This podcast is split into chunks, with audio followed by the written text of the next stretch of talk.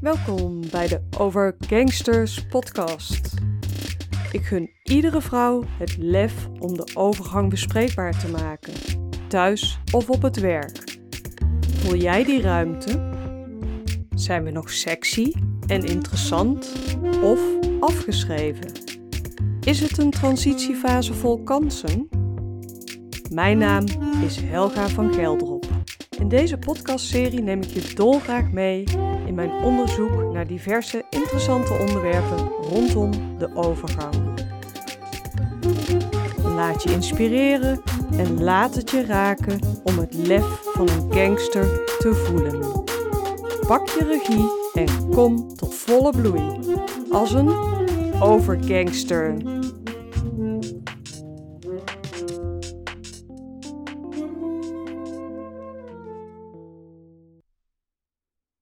Eindelijk weer eens een winter waarin geschaatst kan worden.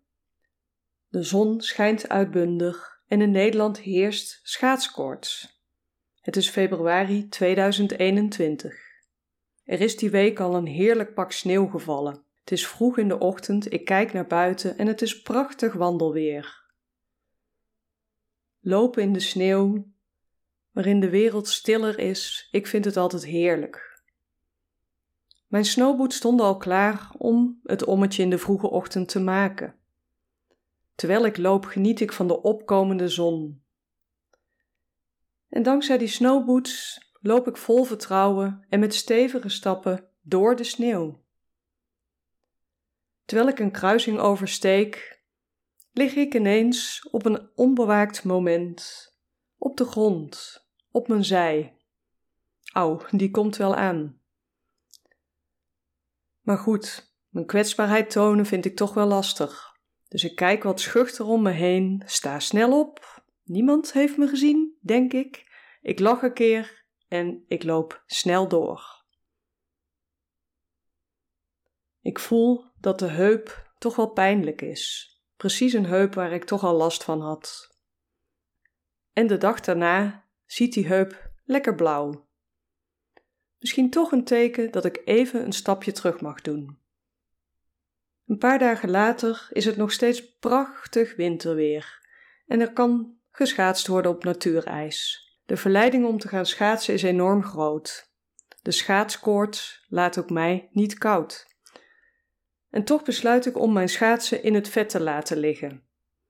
Yoga heeft mij geleerd wanneer een pas op de plaats belangrijk is, al valt dat niet altijd mee.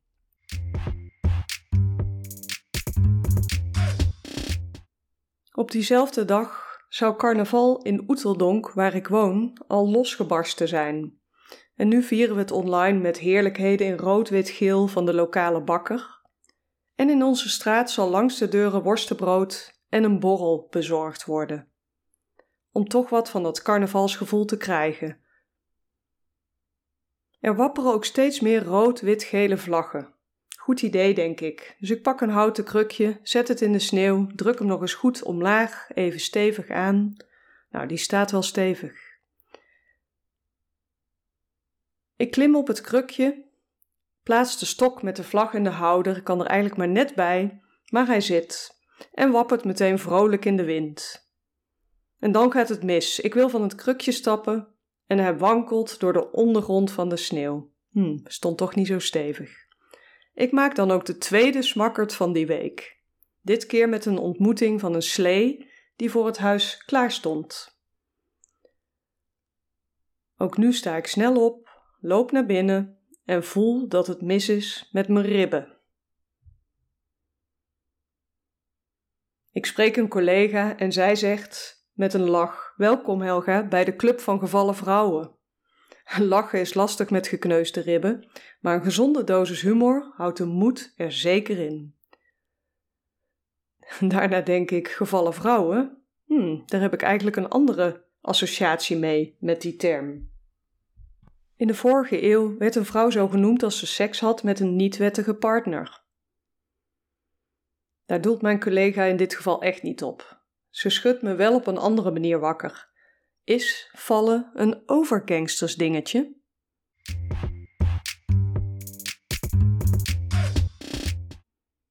Als ik iemand vraag waar ze aan denken bij de overgang, dan is het eerste wat ik eigenlijk altijd wel hoor opvliegers. Het beeld van een vrouw die verhit is, die laagjes kleding aan heeft, is een beeld wat op ons netvlies zit en onlosmakelijk verbonden is met een overgangster. Daarna volgen misschien nog antwoorden als gewichtstoename, slechter slapen, een afnemend libido, hevige menstruaties. Onhandigheid komt meestal niet in dit rijtje voor. Eenmaal bewust hiervan merk ik toch wel dat veel vrouwen ook hier last van hebben. Laat jij vaker iets vallen? Stoot je dingen om? Stoot je jezelf misschien vaker? Heb je meer blauwe plekken dan voorheen? Struikel je regelmatig? Merk je dat een ongeluk steeds vaker in een klein hoekje zit? Waar kan dat vandaan komen? En vooral ook, hoe kunnen we onszelf ondersteunen om de balans zoveel mogelijk te bewaren? Als je terugdenkt aan de puberteit, dan herken je misschien wel iets van dat gevoel wat je ook nu kunt hebben. En ook net als in de puberteit gaan we door een periode van veranderingen, door een transitie. Hormonen spelen daarbij een belangrijke rol. En in de tienertijd heb je natuurlijk de onhandigheid dat je nog in de lengte aan het groeien bent, uh, dat je ledematen langer worden, veranderingen in je lichaam. Daardoor ben je soms wat klunzig. En zelf merkte ik ook altijd dat ik net voor mijn menstruatie onhandiger kon zijn. En dat is te verklaren. Oestrogeen heeft invloed op onze fijne motoriek.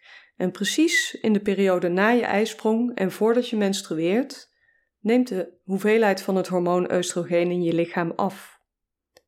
En dat is dus een belangrijk hormoon wat ook afneemt in je lichaam in de overgang. Ook nu verandert er veel in je lichaam. Zowel fysiek, mentaal als sociaal kan je onbalans ervaren. Oestrogeen heeft dus een positieve invloed op onze fijne motoriek. En als dat oestrogeen afneemt in het lichaam, kun je merken dat je concentratie eronder lijdt en dat je verlies aan coördinatie ervaart. En dat kan enorm frustrerend zijn. Je maakt net die ene misstap of je laat een glas uit je handen glijden. Het is eigenlijk een soort van kort moment van onoplettendheid. En voel je je zo nu en dan misschien wat lichter in je hoofd, dan helpt dat zeker niet mee.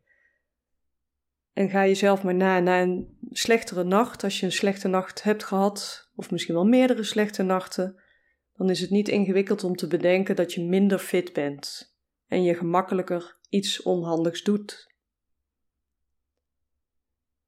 Onder invloed van de veranderde hormonen wordt ook onze huid dunner. En ik denk dat dat ook wel een beeld is wat je voor je geest kunt halen als je denkt misschien aan je oma of opa. En simpelweg doordat die huid dunner is, zul je blauwe plekken makkelijker opmerken, makkelijker zien. Dus het kan zomaar zijn dat je denkt van hé, hey, ik heb wel heel vaak blauwe plekken en dat kan je wat onzeker maken omdat je misschien niet altijd herinnert van hé, hey, waar heb ik dat nou opgelopen? Het is dan vaak een heel onschuldig stootje geweest ergens tegenaan, wat je eerder niet zag, maar wat je nu door die dunner wordende huid wel ziet. Nou, misschien denk je inmiddels, Helga, stop maar, ik word hier helemaal niet vrolijker van. Dan meteen ter geruststelling, net als in de puberteit, vindt je lichaam na de transitiefase van de overgang over het algemeen haar evenwicht weer. Je lichaam past zich weer aan, aan de nieuwe hormoonbalans.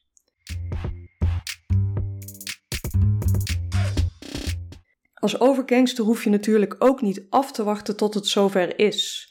Ook hier pak je met kleine tips je regie.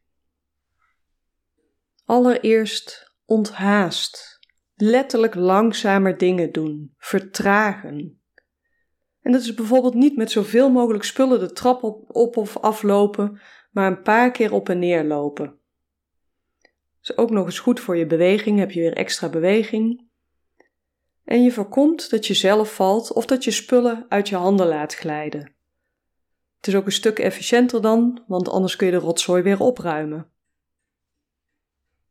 Kijk of je één ding tegelijk kunt doen in plaats van te multitasken. Als je met de was de trap afloopt, ondertussen een telefoontje pleegt en ook nog een verloren sok wil oprapen, hmm. Stoppen met alles tegelijk doen kan onwennig zijn, maar levert je wel concentratie op.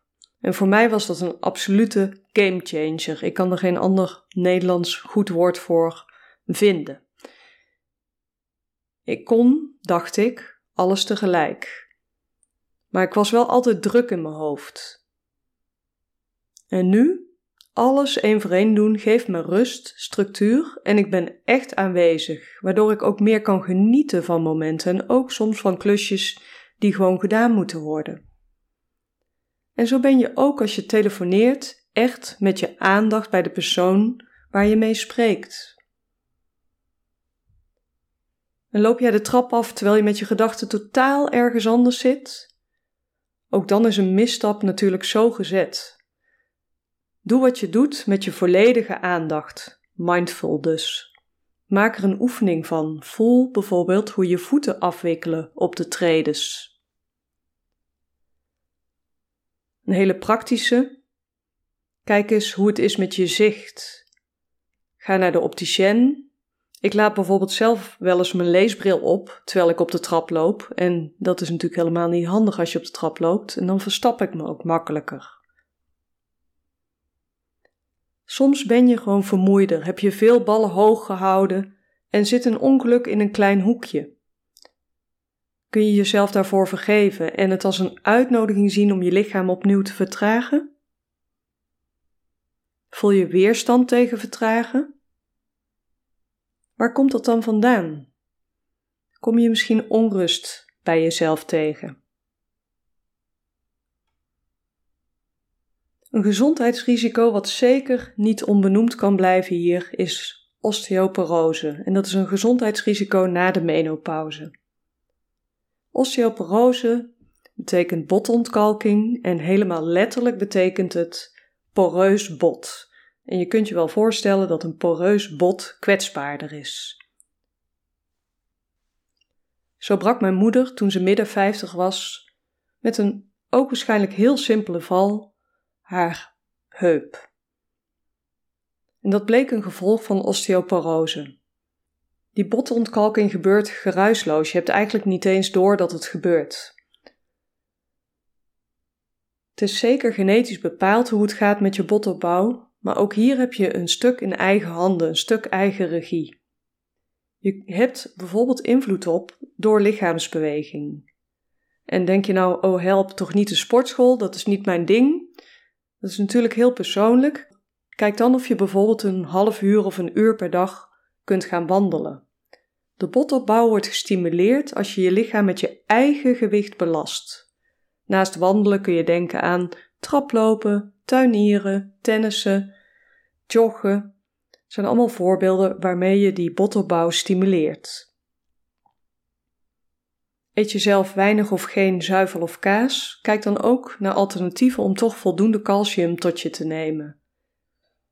En calcium wordt heel goed opgenomen met voldoende vitamine D in je lichaam. En vanaf je vijftigste mag je ervan uitgaan dat je iedere dag extra vitamine D mag slikken. We maken het namelijk gewoon simpelweg niet meer genoeg zelf aan. Laat je daarbij adviseren over een goed supplement. Helaas wordt je calciumopname ook verslechterd met het drinken van cafeïnehoudende dranken, zoals cola, thee, koffie en alcohol. Kijk of je het eens kunt vervangen door een heerlijke kruidenthee, lauwwarm water met bijvoorbeeld gember of citroen, of gewoon zonder iets erin.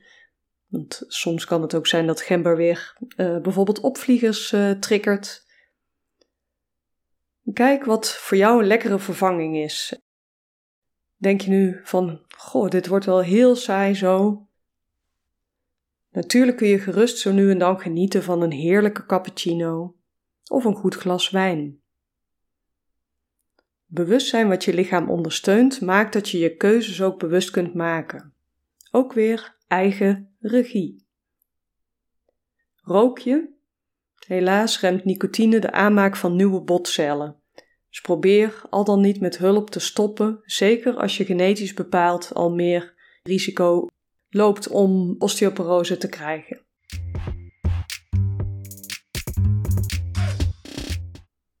Met yoga versterk je je balans, je kracht, coördinatie en botdichtheid.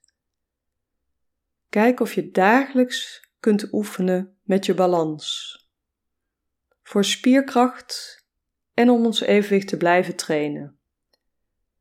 En het is een woord waaraan je misschien nog niet denkt in de leeftijd rondom de overgang, maar valpreventie is iets wat je nu al in je dagelijks beweegpatroon mag integreren. Steeds terugkeren naar het nu. Het klinkt zo simpel, maar onze gedachten zijn echt keien in het ons meenemen naar de toekomst of het verleden. Weg uit het nu.